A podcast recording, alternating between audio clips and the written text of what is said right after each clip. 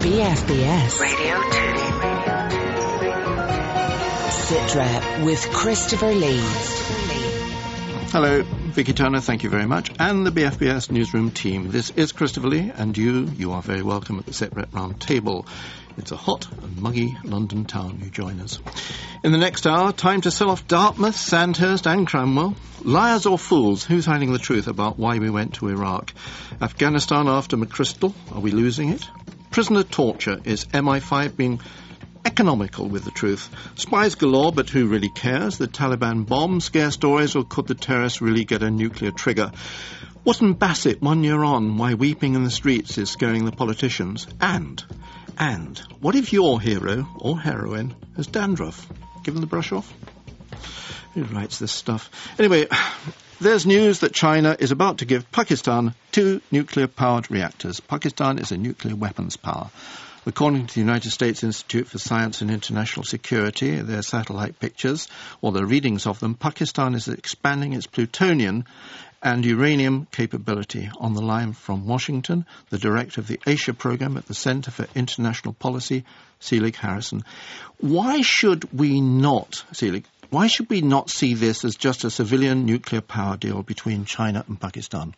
Well, it's certainly true that uh, Pakistan needs uh, uh, nuclear power for electricity, but the problem is that the uh, political environment in which Islamist forces are growing in Pakistan and are increasingly beyond the reach of the authorities in Pakistan makes this a very risky, risky proposition. We've had repeated attacks on the uh, nuclear facilities in Pakistan at Sargodha and Wah in the last couple of years. Um, we have a um, the whole context of the unresolved case of A.Q. Khan.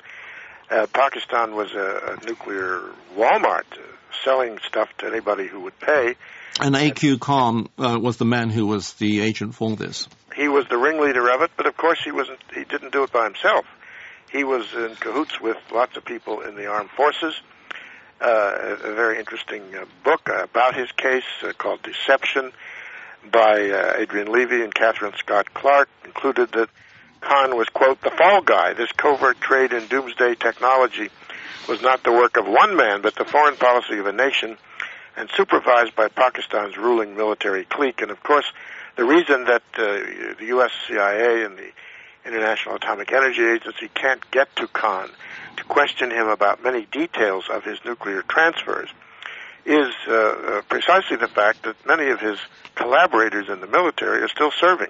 Yeah. And, listen, uh, listen, I, um, from something that you had been r- writing, I got the impression that you believe that, um, that he is actually ready to name a few names. I think he is. I've had some people who, who know him very well who've uh, told me that, and uh, uh, that, of course, is a is a, a dilemma. Uh, the uh, ISI, the Inter Services Intelligence, has got him under wraps in Pakistan. They they've given him a little more personal freedom than he used to have because he's a very popular figure there. But there are many indications that if he were free to to name names, uh, he would do so. What about the nuclear suppliers group? I mean, they were meeting, was it last week in New Zealand? Last week in New Zealand, I, thought I thought they were supposed to control these deals. they are supposed to control them. The problem is that um, uh, China's been rather coy about this. They haven't really uh, gone forward with the deal, even though they've announced that they're going to do it. So, in a formal sense, it hasn't uh, yet come before the nuclear suppliers group. And of course, China is saying that it should be given an exception from the rule that transfers of this kind aren't acceptable because Pakistan doesn't have what are called full scope safeguards in which all of its nuclear programs are subject to safeguards. And they're saying that that this uh, is a, a special case because, after all, India got treatment last year in which it was given an exception, even though it doesn't have full scope safeguards. But the trouble is, the uh, analogy doesn't apply because India's had a spotless record in protecting its nuclear technology exports. Uh, it hasn't exported to anybody, in fact, and whereas Pakistan ran this nuclear Walmart. Um, Pakistan is often thought to be the key to winning the war in Afghanistan, but it's it's a, constant nuclear weapons threat, isn't it, in the region? So, therefore, we ought to start getting a bit nervous. Think this is a global threat also. Well, I don't know that it's a global threat, but I do think that um, it's certainly uh, a very uh, uh, it's unpredictable in what ways this. Well, it could become a global threat in the in the sense that um, the smuggling out of nuclear technology, components, fissile material from the facilities in Pakistan by Islamist sympathizers there who are undetected is certainly a way in which international terrorism could involve a nuclear dimension, which is the nightmare that everybody has. I mean, you know, the the um, uh, supposedly, I mean, Pakistan has uh, demonstrated to the U.S. authorities that it has good uh, security controls over its nuclear facilities. The problem is that uh, in an, the atmosphere that exists in Pakistan, uh, there are many people who have passed all kinds of security checks who are Islamist sympathizers. We have so many indications that the armed forces, the intelligence agencies, are filled with Islamist sympathizers who may not be traceable to specific groups, but are quite capable of um, uh, doing the kind of thing that I'm, I'm talking about. So I think, you know, to, it, it's a dangerous situation to add to Pakistan's nuclear capability. It's already got a lot.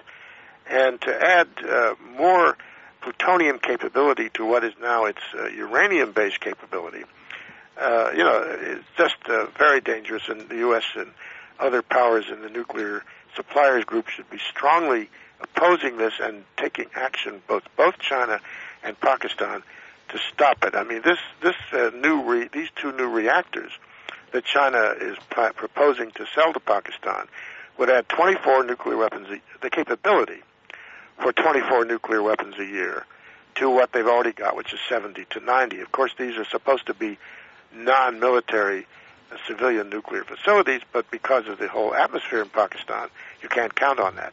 Right. Selig Harrison, thank you very much indeed. At the SITREP roundtable this week, the former Kremlin foreign policy advisor, Alexander Nekrasov, the BBC's political correspondent and former United Nations Washington and security correspondent, Rob Watson, and the head of the Middle East program at the London think tank Chatham House, Claire Spencer.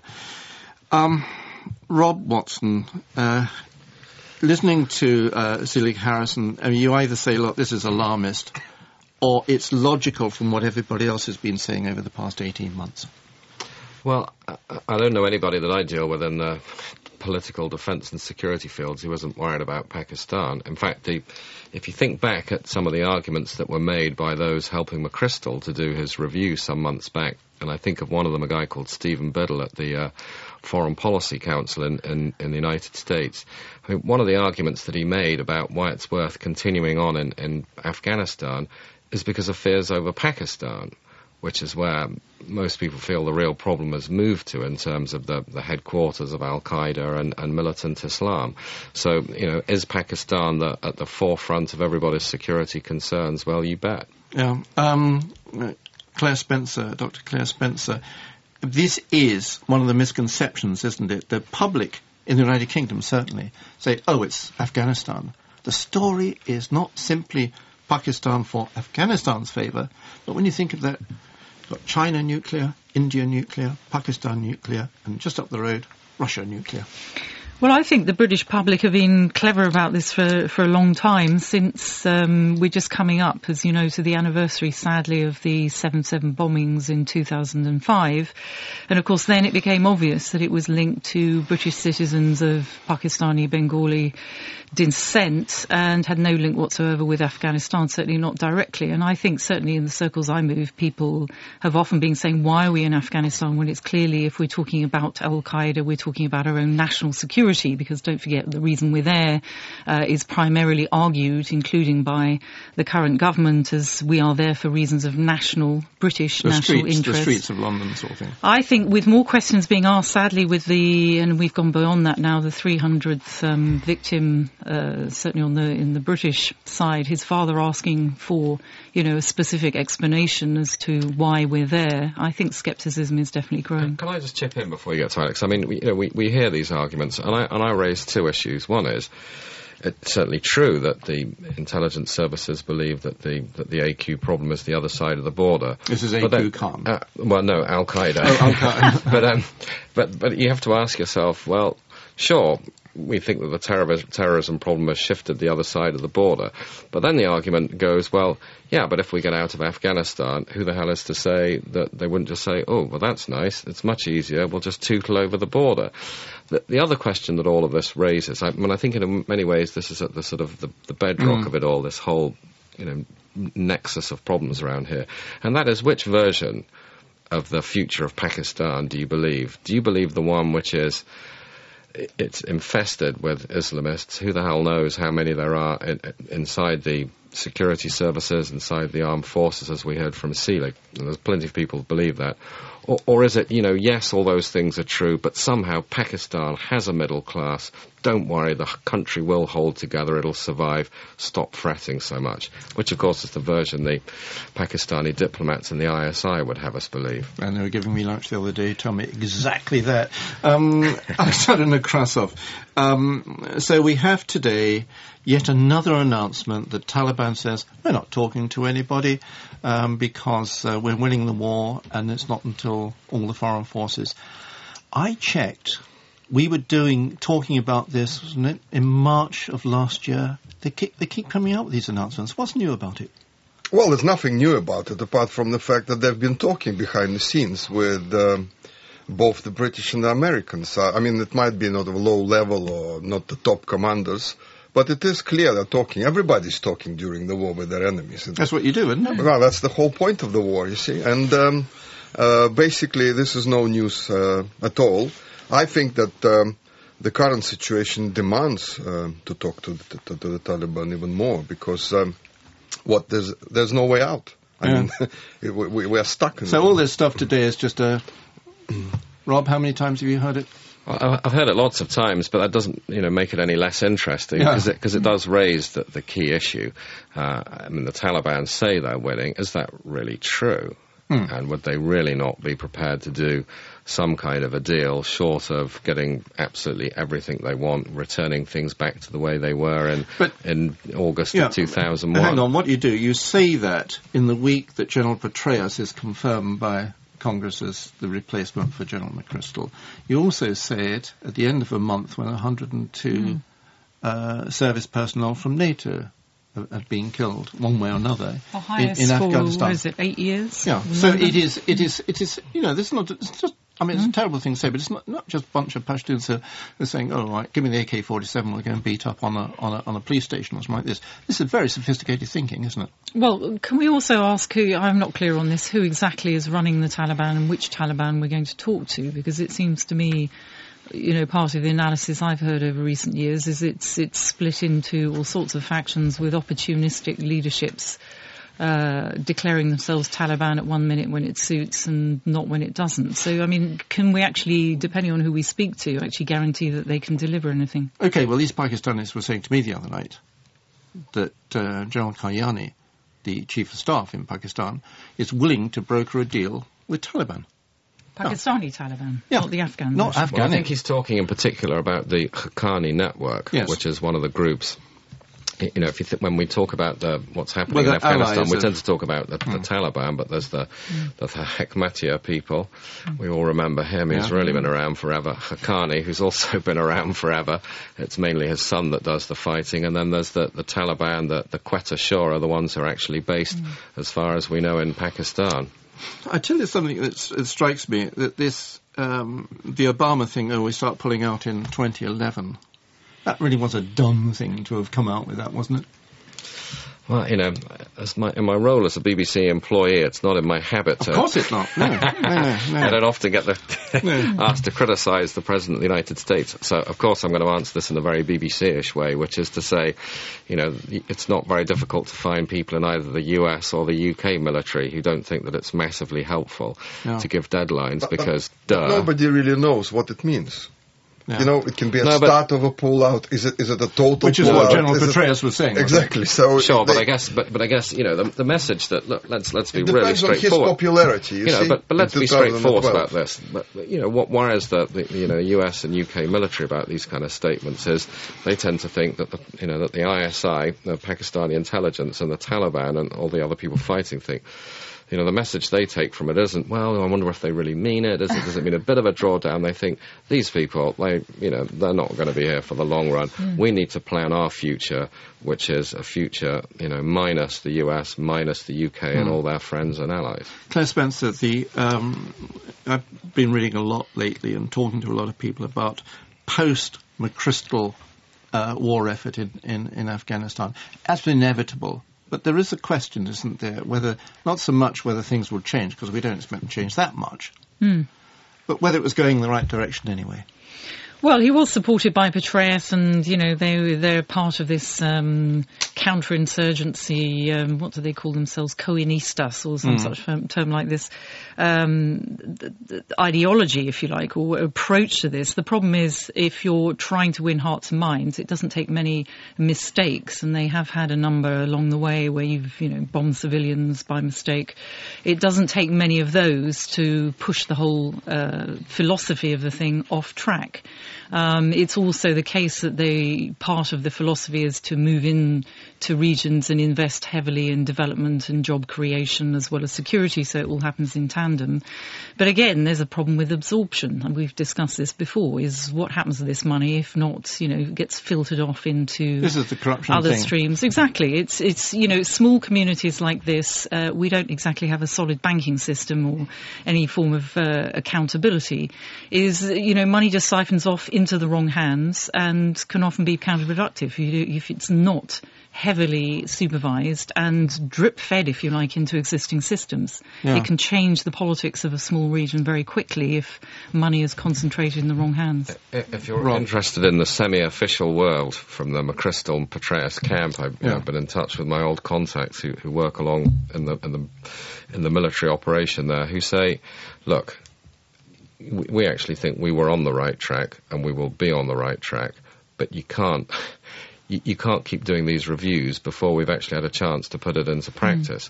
Mm. And, and what you tend to hear from the people around McChrystal, some of whom will be continuing to be around Petraeus, is that this the, the, strategy actually needs to be given a bit of time to work. And I guess you wouldn't be entirely surprised to hear this. They feel that where the where the letdown has come has, has been on the diplomatic political side you know, and you kind of get that some of that in the Rolling Stone article where they feel, well, mm. who the hell is supposed to be driving this? Is it Mr. Holbrooke? Is it. Ambassador Eikenberry? Is it the NATO guys?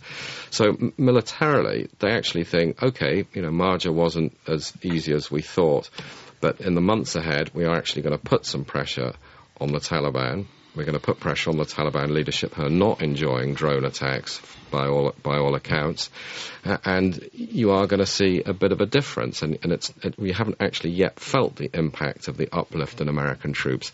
So you know the guys that I speak to, they're not saying, "Look, don't worry, Rob. You know, in six months' time, the military situation, you're not going to believe how good it is." They're not saying that, but they do think, "Come on, you can't examine how the the plant is growing by picking it up by the roots every five minutes." That's a lovely expression. That was the Petraeus, uh, wasn't yes, it? it's the Petraeus one. I think I slightly mangled it. Sorry, mangled roots. Yeah, yeah. Okay you know, Petraeus's degree, doctorate degree, is on the Vietnam War. Yeah. So he is an expert on cut and running. You know, if if if, if it needed. So it's interesting that the looking short now, isn't the United States Army one. has been in Afghanistan longer than yes. in. In yeah. uh, Vietnam. Let's go to the other war, the 2003 Iraq War, the Chilcot Inquiry, named after the chairman, Sir John Chilcot was in part set up to inquire into the circumstances of how we went to war, and in particularly the legality of the whole thing. It's resumed in London. The Guardian's Defence and Security editor, Richard Norton Taylor, has been, as ever, watching the inquiry. Um, it's the historical or advice that's never been published, and it's now being published to some extent. What is it about, uh, Richard? Well, um, astonishingly, the uh, Cabinet Secretary Sir Gus O'Donnell said um, an unprecedented move because of the unique case, uh, as he put it, of the Chilcot inquiry. He agreed to release a lot of documents, not just one, about the government laws officers, the Attorney General, then Lord Goldsmith's advice to um, the government, and uh, including personal secret messages, memos to Tony Blair about his concerns, Goldsmith's concerns about the legality of an invasion of Iraq. Right. What's what do we know then that we didn't know or didn't suspect? what I knew because of leaks is that uh, Goldsmith did have concerns, and he said it was uh, it would be dodgy in a, in a March the seventh, two thousand and three letter to uh, Blair. But then he changed his mind in a short um, um, uh, memo, which was published, uh, an opinion which was published on March the seventeenth, a few days before the invasion. Um, he said it was everything was lawful and everything okay after all. But uh, these documents now uh, revealed by the, uh, or declassified by the Cabinet Office and revealed on the um, Iraq Inquiry website, shows that for months and months, for well over a year, Goldsmith was saying that that you cannot invade Iraq without a second, specifically without a second UN resolution, which never came, which Blair was pushing for, but went ahead anyway. One particular note says uh, this was written to um, to Blair by Goldsmith on the 30th of January 2003, on the eve of a Blair meeting with Bush in the White House. Goldsmith said, "Look, I still believe. My view remains: we need a second UN resolution, otherwise it'd be unlawful to go to war." Blair says in a scrawled passage in the margin, "I don't understand this. I don't understand this." Blair clearly showing, expressing his um, irritation by Goldsmith, you know, his chief, the government's chief law officer, advice that uh, um, a war would be unlawful in international law without the, a second UN resolution. The Foreign Office lawyers, or certainly Elizabeth Wilmshurst, who resigned, yeah. uh, she told the inquiry, um, I seem to remember, that she thought the way the legal arguments were doctored uh, was lamentable. Yes, I mean, uh, she actually had the suspicions that uh, pressure was put on uh, Lord Goldsmith, and many people had the suspicions that uh, why did he suddenly change his view at the very end, a few, well, a matter of days really, certainly weeks before the invasion in uh, March 20th, 2003. Indeed, he'd um, flew, had been uh, to- told by Blair that he must fly to Washington to meet uh, Bush administration's lawyers, which he duly did. Get straightened out get straightened out, I guess, yeah. And um, it's not what only um, um, Elizabeth Wilmshurst, by the way, but their boss, the chief uh, law officer, legal advisor of the Foreign Office, Michael Wood, also said, uh, revealed in the, in the Iraq inquiry, he did not resign, but he revealed he thought the law, that the war, the invasion, was also unlawful. Yeah. Um, there's, a, there's another side of this. Um, the the man they're also going to interview is, is Hans Blix, yes. who was basically uh, looking for weapons of mass disappearance, as they turned out to be. Yeah. Um, now, what do we make of that? Why have him in now? I mean, haven't we actually gone through the whole thing? Yeah, I think they want to they want to nail him. a lot of people say this is a rather curious inquiry because here you have, um, in a rather kind of comfortable way, very English way or British way, um, the, the witnesses talking and chatting away to the rather rather soft questions and so on and so forth.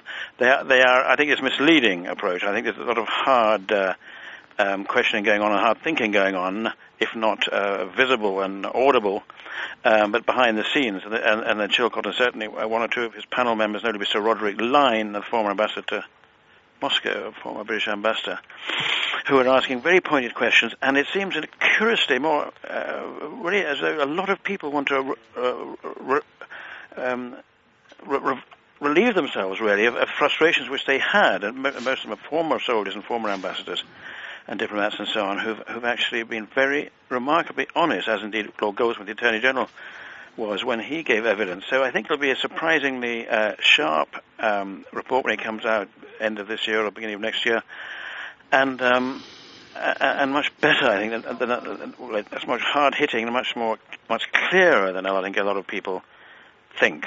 Okay, Richard Norton Taylor, thank you very much indeed. Uh, Rob Watson, when it does come out, all these guys politically are dead and the other guys have retired. Finished of the story, eh? Well, I guess to some extent. I mean, of course, it would have been all been slightly different had Labour been re-elected, wouldn't ah, it? Yeah. And that would have been different. You know what I really wanted to ask Richard? I guess we've lost him. Is that I sat through Lord Goldsmith's testimony. I've been reporting on the Iraq inquiry, and I can't remember, despite reporting on, I can't remember exactly what his reasons were for why he changed his mind. I mean, I know it was something to do them, with the. It was something. To, well, he, he, did give them, but it was, um, you know, it was something to do with the visit to the United States, and he'd had a, he'd had a careful look at it all again. Mm. But I guess it couldn't have been very convincing. Otherwise, I might have remembered it. but I guess to, to, to, get back to your uh, to get back to your original point, uh, you know, will it will it make any difference? Well, I, I, I guess part of the point of this inquiry is, you know, think about its origins you know, the government just had to, the government at the time had to do it because they were under a lot of pressure. But they didn't know. It was Blair's idea, wasn't it? He said, okay, let's do it. Yeah. And then Gordon Brown said, yes, let's expand it. And Blair did not. I mean, this is really. Is, Alexander, is this not the trial of day uh, of, of of Tony Blair? That's what it's all about, isn't it? In- Well, in I mean, he got the Peace Prize today, so you know. Yeah, it's, uh, actually, it's, a, it's fascinating. Tony Blair, Yes. Tony Blair, our tone, right, has been given a hundred thousand dollars today, a, a prize, and do you know what he's got it for? For creating peace throughout the world. Tell his that wife- to hundred thousand and his Iraqis wife- are dead. and his wife is representing the widows of Afghanistan and Iraq, which which You is. go- all- you're joking. I'm not joking. No, she represents those uh, But groups. Christopher, I Wacky mean, world? uh, it is a wacky world, of course. keeps us all going. But but but on the on, on the inquiry, uh, I do remember. I I mean, if I well, although I said I couldn't remember Lord Goldsmith's justification exactly, you know, the one thing, the, the- the impression that I came away with was was certainly that Tony Blair actually did remarkably well in his evidence. I remember mm. that. I mm. mean, he was he was you know it was all guns blazing. Well, thanks to But the guy that was interb- ter- uh, interrogating him at the beginning, Roddy Lyne, the tough guy, But who, it- who, who spent six minutes recapping the whole thing so mm. Tony Blair could sort of relax and think about his knitting. Sure, but it- but it struck me that the, you know if you think back on the broad narrative of what, what's emerged from the inquiry, I don't mean some of the nitty gritty that could really you know be, really unseat some people, but it was essentially you had a kind of troop of people coming through the supporting cast of Blair saying, look, think about where we really were. You know, where the United States' is closest ally. Uh, you know, it was the context of 9/11 you know, w- would any government really have done anything particularly different? You know, and you know, did we do our best to try and get these Americans to bloody well think through, you know, exactly what you're doing? Well, you know, we say we did. Can And, you I- know, that's the well, narrative. we didn't make the effort for the day after, which we should Yes, have done. I I think think, that's that's that's, the most damning yeah, thing. I mean, I've heard people saying we didn't actually have to go into the war. What we could have done is, you know, bits. I mean, the French didn't I mean, George join in straight Tony away, but they could to have come. prepared the development assistance afterwards. One of, one of my colleagues that I work with as a as a as a BBC was a BBC uh, bureau chief in Baghdad, and he's been deeply affected by his experience. And when Tony Blair was saying, I think at one point in the testimony, who could have foreseen that Iran or Al Qaeda might have got involved? And at that point, I think I noticed a bit of steam coming from his ears. Oh, yes, we had that from Andrew North on the programme at one point. Can I just uh, a, a, a quieter moment of this? Um, it's 12 months now since we started seeing scenes from Wootton Bassett, the hearse carrying the remains of of the fallen. This terrible term, repatriation. Um, I was watching it again this week, and I was struck by the the sincere expressions of sadness, you know, five, six deep in that high street. It's a powerful image, isn't it, Robs? Very, very much still a powerful image. Absolutely, and um, it is in this country and is everywhere else that, that it happens. I mean, interestingly, of course, you know, one can only talk about these things in, in really broad, general terms. I mean, the opinion polls consistently suggest, not just in Britain, but in the other European countries that contribute troops to the ISAF mission, that you know, most people would like to see the troops home sooner rather than later. But if you if you look at these sort of follow-up surveys of how you know how big an issue is this for you compared to I don't know the hmm. economy or you know the, The World Cup. you know whatever. Not not I don't think the World Cup has actually been tested, but it, it's incredible. There was one survey, and I think it was in France or Germany, where they did the follow-up question: how how big an issue do you rate this? And and I think it was like the most important issue for less than one percent. Hmm. Even of the, you know, even though you had this huge percentage of people saying we should get out. So it's not such a. I mean, the tears that you see at Wootton Bassett, that's not such a scary thing for the politicians as I Look, would imagine it Look, to be. you know, it strikes me looking around all these troop contributing countries, you know, the places where they're in trouble is where you have not just opinion polls suggesting that, that most people would like to get the troops out, but it's where you have parliamentary opposition. And, and as long as it remains the case in, in, in Britain mm. and the United mm. States that you don't have an organised parliamentary opposition, you don't have one mainstream party saying, you know, we shouldn't be doing this anymore.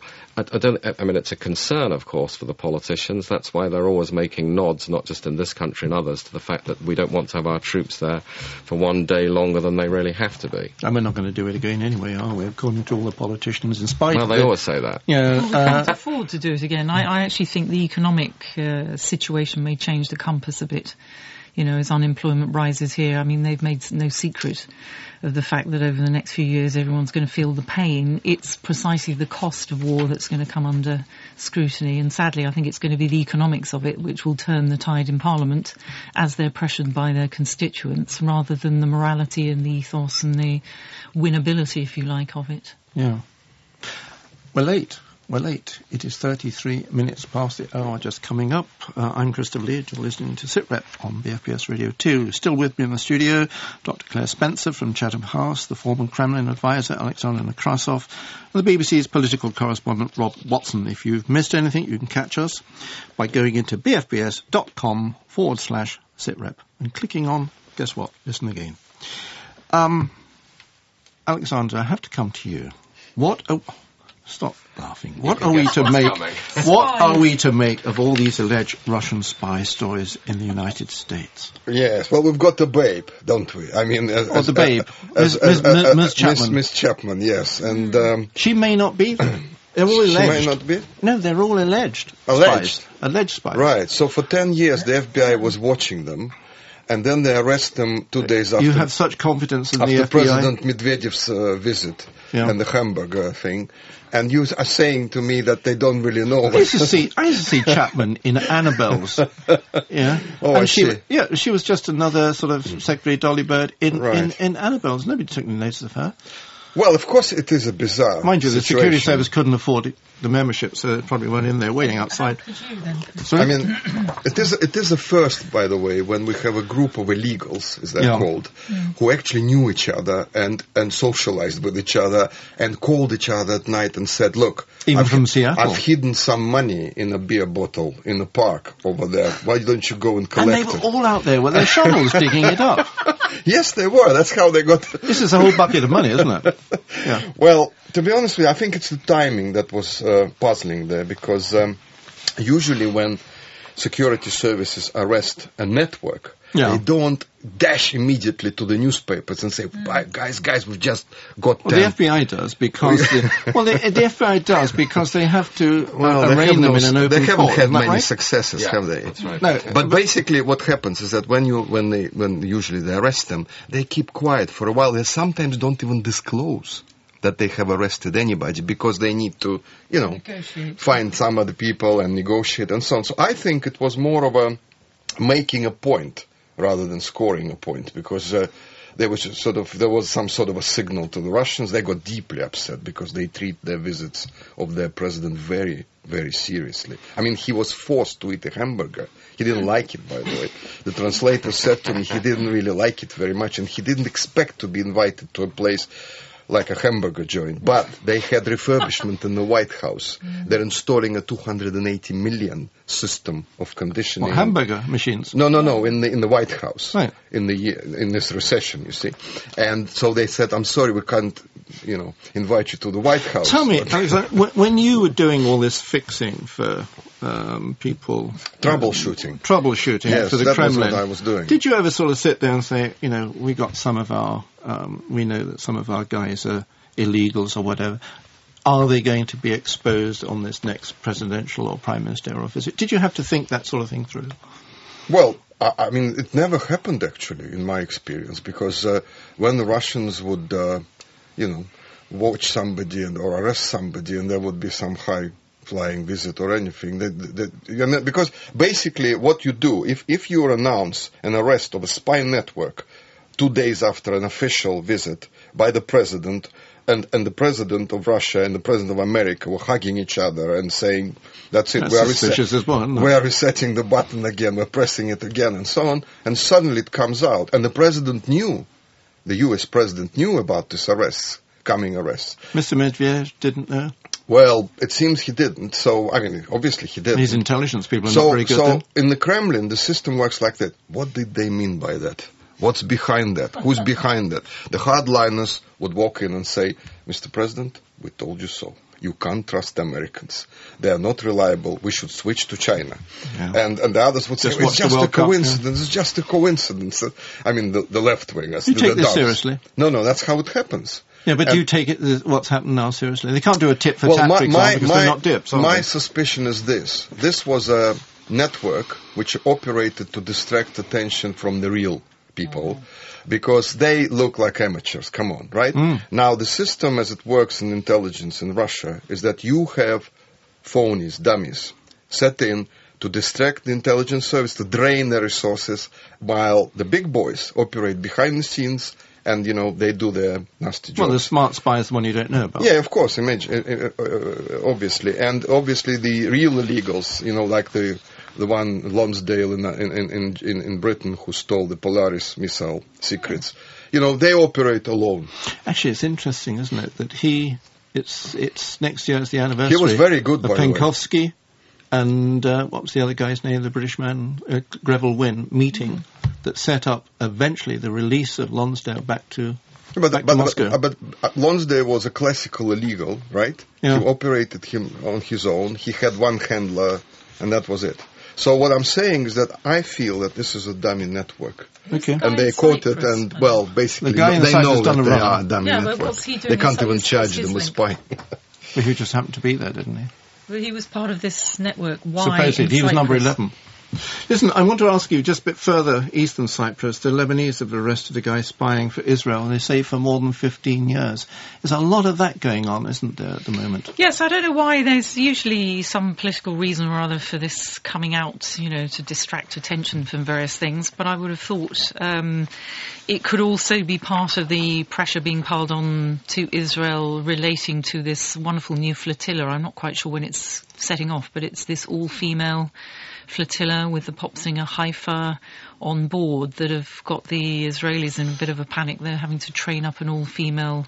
Uh, well, they have female soldiers already, but obviously um, in, in specialised training for boarding the ship, so This that is bizarre, isn't it? they can have an all-female punch-up on Yeah. board, or, or whatever they're intending this time around. Wrestling. Mm. Um, but I suspect, I mean, there are so many, there's 70 odd, aren't there, of these uh, Lebanese spies for Israel. I think some of it may also be related to the leftover from the southern Lebanese army. Don't forget they were all Hmm. in cahoots with the Israelis. It's, it's a complicated place, Lebanon, so you never quite know.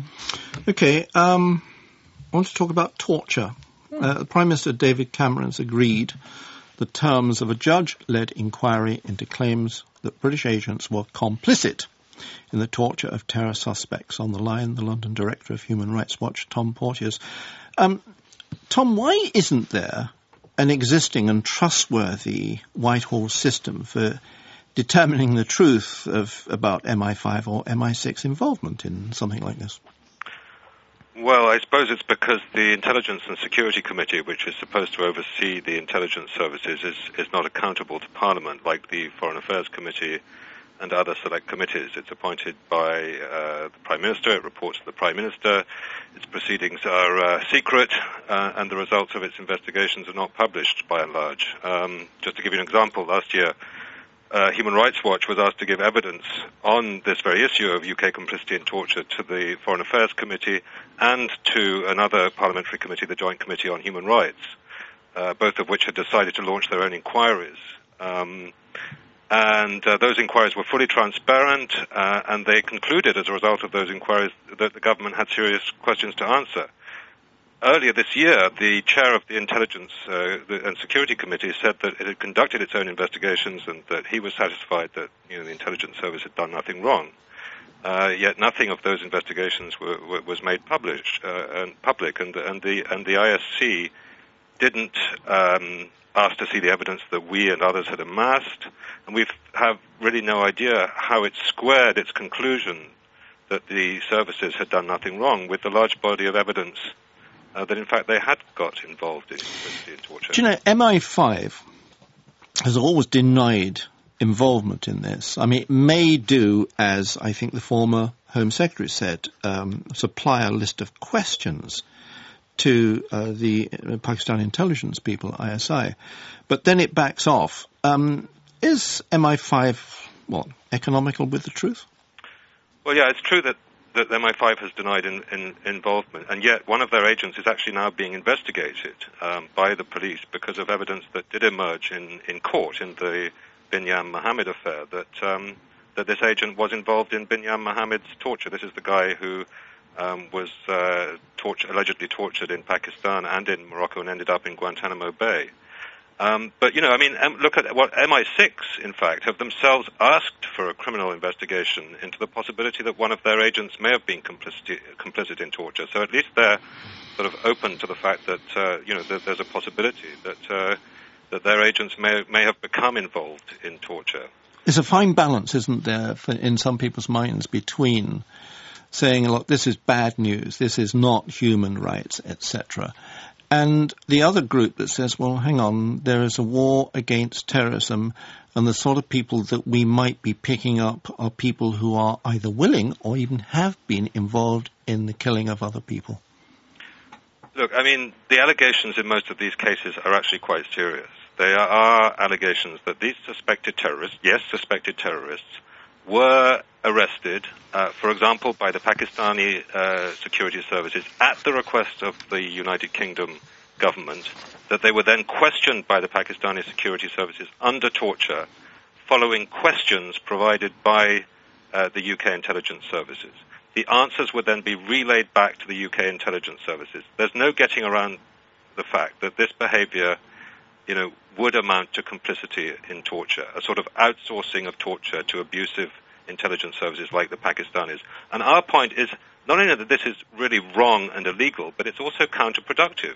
Because even if such abuse does sometimes provide you with, you know, good intelligence, and you know the jury is really out on that, what is what is in, not in doubt is that this kind of behavior, when it comes out, as inevitably it does, acts as a recruiting sergeant for terrorism. It triggers radicalization, and it undermines the moral legitimacy of our fight against extremism. You don't have to go back too far, do you? To the Northern Ireland experience of British troops and the RUC and the interrogators there, to remember that after a similar inquiry, some of these techniques were banned, and therefore we have a code, if you like, that we should be following and acknowledging uh, even now. That's right. I mean, it, it's it's surprising, I think, that um, in, in, spite of the uh, experience and the lessons that were definitely learned by uh, the UK security services in Northern Ireland as a result of very serious mistakes that they made in the fight against IRA terrorism. It's it's surprising that you know after 9/11, it seems that all that was forgotten, and um, I think that you know um, the problem was, of course, that 9/11 was a huge shock to the international system and to uh, the security agencies in particular, um, and uh, they kind of forgot how you deal with terrorism, and the be- best way to deal with, with terrorism is to deal with uh, terrorism through the criminal justice system, to do it properly, and to use legal methods. That right. is the best way to, to, tackle it. Tom Porteous of Human Rights Watch, thank you very much for joining us. Um, Alexander, all's fair in war? Well, uh, you know, it's a difficult question here because, you know, I was trained as a military cadet to, to interrogate American prisoners of war, and I was always told that um, don't beat them, become a friend.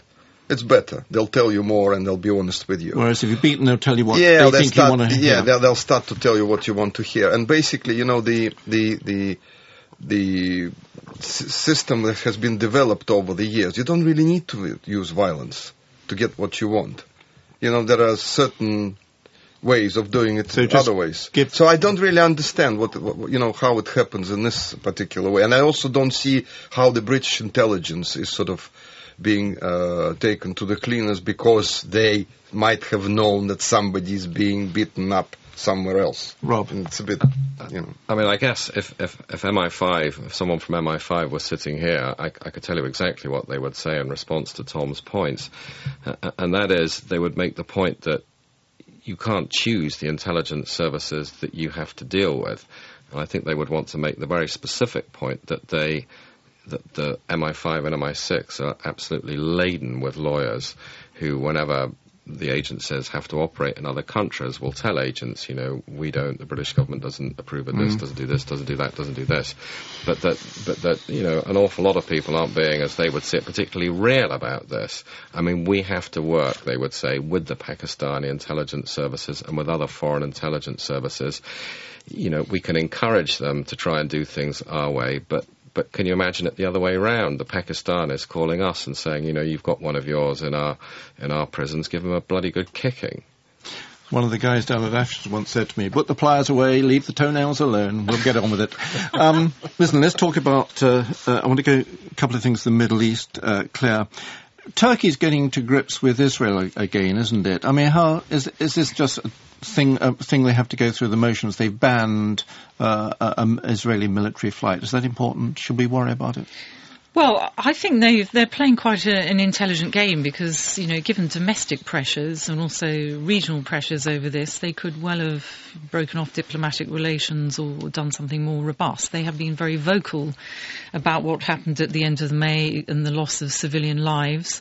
Um, but it's also, I think that the what they're doing is getting on with business as usual. You know, they have certain concerns over the way uh, pressure is being applied to Iran. Don't forget, for the first time, they actually voted against the next round of UN sanctions against Iran that they disagreed with. And Turkey hasn't normally, uh, as a member of the UNSC, hasn't really stepped out of line on this before.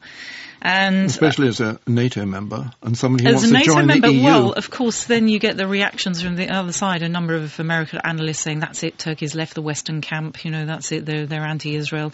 No, it's more intelligent than that. I think Turkey's realised the players that gain the most in the Middle East are the ones who maintain lines of contact open with everyone, including the Israelis, and they're perfectly within their rights to condition the relations with the Israelis and say, listen, you know, um, the basis of our cooperation has changed somewhat. It may change back, but nothing is uh, prefaced by preconditions or definite or that's the end of it, I'm not speaking to you Mm. anymore. And they're playing, as I say, partly economic. There's quite a lot of speculation as to how much of it is ideological and, you know, whether there's a sort of Islamist shift.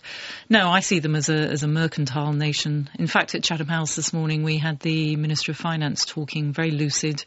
You know, it's very clear that he's in, he's completely in the realm of the emerging markets debate, and that's the business they're in. They're very well aware that they are an expanding market. They have people to employ. They're dealing with the death throes of the PKK, which have been a recent distraction, but you know, more or less they have that under control.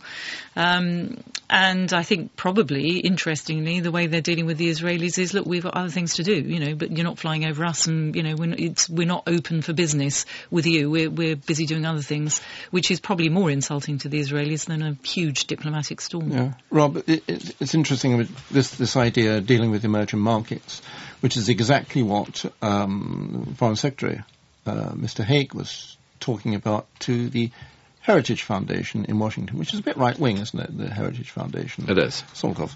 But he was saying, listen, we got to we got to deal with emerging countries and Latin American countries, etc.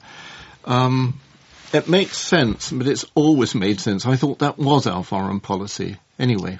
A- Absolutely, which is the kind of response you've heard from analysts, which is, well, yeah, shouldn't we have always be doing that? And in any case, it's much more complicated to, to do it than it used to be. You can't just kind of call up the foreign minister of emerging country X and say, let's do plenty of business. It's all a bit more subtle and, and sophisticated these days. But, but I do think that this talk of, um, you know, somehow what Mr. Hague has announced as some post-American era foreign policy is probably uh, probably over egging it a bit. I mean, it, it- of course, it makes sense if if you think about it. If we're if we're in the process of trying to change gears economically in Britain and to have more private sector jobs, uh, and we think that the Americans aren't going to be providing the engine of growth that they that they have done the last 20, 30, 40 years, well then, duh, you're going to need to sell, sell your stuff to some other places. Yeah.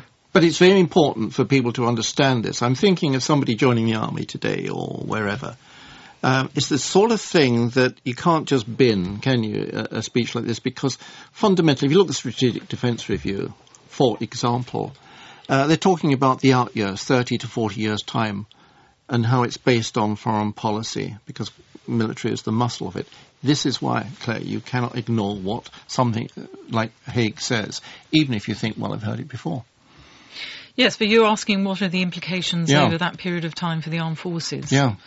Um, Well, it's difficult to say. We started off by, by saying we're not going to do more Afghanistans or Iraq. So what does that mean? We're going back to the philosophy of the 1990s, which is peacekeeping missions, um, smart interventions a la Sierra Leone. I think what really ought to come out of this uh, SDR is a review of what part the armed forces play in foreign policy, rather than it being a sort of MOD-led. That's why I've always argued for the security side of this that it's it should be a complete review of what we mean by the national interest, which I think some of our discussion has shown has been mm. misused in the past, uh, and have a wider discussion about what are the instruments we have, aid, trade, all of these are deployed very in a very disparate fashion. I've just written on the Middle East since we started off on the Middle East to say that, you know, while countries like Turkey are intelligently getting on with trade and business relations, we are still pouring out a dead weight of aid to the Palestinians just to keep them alive. Now, how long, given the state of our economy, and this is the Europeans in general, is this kind of approach sustainable? Should we not be using that money more effectively and deploy it in a way which favours both uh, business opportunities? And I'm not talking along Tony Blair's lines necessarily. We need a political settlement first but use the whole gamut of our resources to be productive both for the Palestinians and the UK. And it's this joined up thinking which I worry the SDR will not approach and it will not look at the role of the armed forces in the whole in this way. It will look at it entirely in budgetary terms. Okay, there's some budgetary terms, uh, the SDR. Uh, on the line, Professor Eric Grove, who apart from running the Centre for War Studies, etc., at the University of Salford, once taught at Dartmouth. Now, when we get to the SDR, uh, Eric, why yep. shouldn't we be sensible and just bin Dartmouth, Sandhurst, Cranwell, etc., and have one joined up officer training establishment, perhaps in, uh, I don't know, Milton Keynes? Well, it's been suggested before. I mean, when I first went to Dartmouth back in 1970, uh, all the well, all the lecturers there, or most of them, had been expecting to be going to live in the area of Shrivenham, where they were going to build a, a new entry college for all three of the armed services, and uh, uh, in the context of the then relatively new Ministry of Defence. And it all turned out to be too expensive. And uh, I can't help feeling that actually, uh, I'm sure the three armed forces will argue very strongly that in fact this whole thing would be too expensive building a new site, or I don't think any of them would like to go to the others, if you see what I mean. And this I think goes to the heart of why the service colleges, I think, are relatively safe in that they provide the sort of ethos of the armed services at the lowest level. People join as naval officers, RAF officers, army officers, and then they go into joint situations with that single service ethos. And that compromise has worked pretty well, I think. If you go too far down the sort of sludge, uh, sludgy amalgam route, uh, then I think you end up like, like, like the Canadians did a few years ago, and that's not a very good thing. You think that, um, for example, somewhere like the Defence Training College, um, which incidentally last year Vince Cable uh, promised to axe, but is still going. Yes. You think something like that doesn't work? Well, I think I think you see it works. People going to the Defence Training College have already been inducted into their armed services. They go there as members of the armed services. You know, a rating will have been to Raleigh or whatever, and therefore they go there and they learn their trades, their technical trades, in a joint way, and that seems to be a sensible way of going forward. Of course, as numbers come down for all three of the services, the logic of trying to come up with some common sort of institution uh, uh, uh may may well get stronger. But you're talking here about something something very basic, the so-called ethos of the armed services.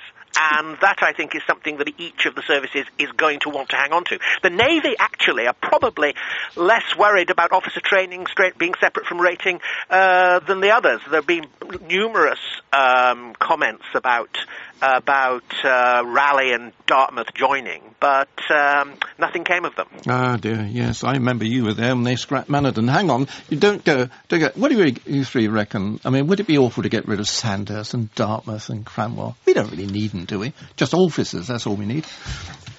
Well, no? I, am going to reveal myself here as a, as a as a small C conservative. By and large, I just I can't, I can't stand change. You know, whether it's in my house, in my garden, mm. at the allotment. So. Uh, So Yeah. I'm sorry, don't turn to me for revolution. Yes. Come on. Well, don't they amalgamate them at Shrivenham anyway afterwards? In other words, they do their single service. Send them all know, off to university, bring them back, indoctrination give them and- a well, half of two-week them, half course of them are somewhere. at university anyway, and you know this is the office. Complete waste of money. That's what we say. Alexander, would you say that isn't a waste of money? Well, it probably is actually. You know, you need a month to train them, but uh, there is a certain sort of old school tie thing, and they know each other afterwards. And uh, well, you know, the military. When you say that uh, the military is the muscle behind foreign affairs, usually the military pay for the mistakes of the politicians.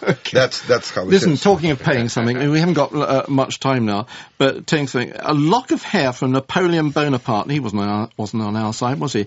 A lock of hair from Napoleon Bonaparte is sold for more than £8,600 at an auction in New Zealand. I simply want to know, uh, if you had to get a lock of hair, I mean, I'm not suggesting pay eight grand, but who would it be from?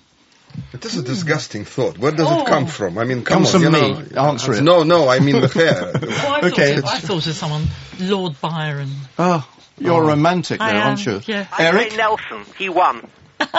Well, everybody's got a lock of Nelson's hair. I've even got a lock, lock of Ah, Nelson's hair. well, sell me yours then, Chris. I will sell you yours, 8,600 or 13,000 US dollars. Um, Alexander, quick. Who would you, who would you, who, who would you take as a lock of, who's Leo now? Tolstoy. Yes. Oh, he's a relation, he wasn't Well, an ancestor well, of yours. Yes, yes, he was my my great great How many programs have Leo Tolstoy Tolstoy's, what, your great great? Programs. So you can just cut a lock of your own hair. And Yeah, come on, you can flog it. Abraham Lincoln. Uh, Lincoln why? He's just one of my all-time heroes. I mean, having lived in America for so long, I I, I can't think of many But people what, in history what are that I you going to admire do with more. it? Sell it or what? Well, he asked me. I Resell don't. I don't want to. I don't I want got a lock mine of hair, in but the he locket. asked me if he had to have one. What would you go for? I got a, mine in the locket. Oh, it I was supposed to be Nelson. Was my great grandmother's. There Right. you are. Yeah, Listen, well, we're going shortly, but it's just Napoleon's hair in case there's mercury in it, because that's the way he was supposed to have died, isn't it? Yeah, mercury. Yeah. Oh, I better keep it. But the other thing is, what happens if you had dandruff, Eric? Well, I don't know. Well, it would slightly. Uh, well, I suppose a lot of people had dandruff in those days. It, uh, it just wasn't in the in the paintings. Right. Well, if you had any hair, I'd have a lock of yours, Eric. Listen, we are going now. Um, that's it for this week. Um, my thanks to Eric Grove, Alexander Nekrasov, Rob Watson, and Claire Spencer. Um, by the by, next Thursday will be the last sit round Table as you know it. A new shorter version starts on July the 15th. So next week we'll be doing a grand and global tour of the big issues that touch you wherever you serve or might do.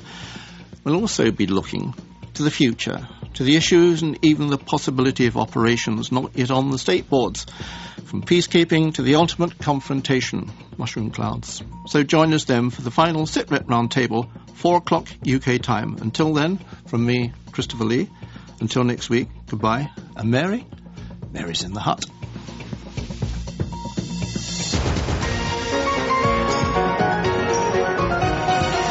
Sitrep with Christopher Lee.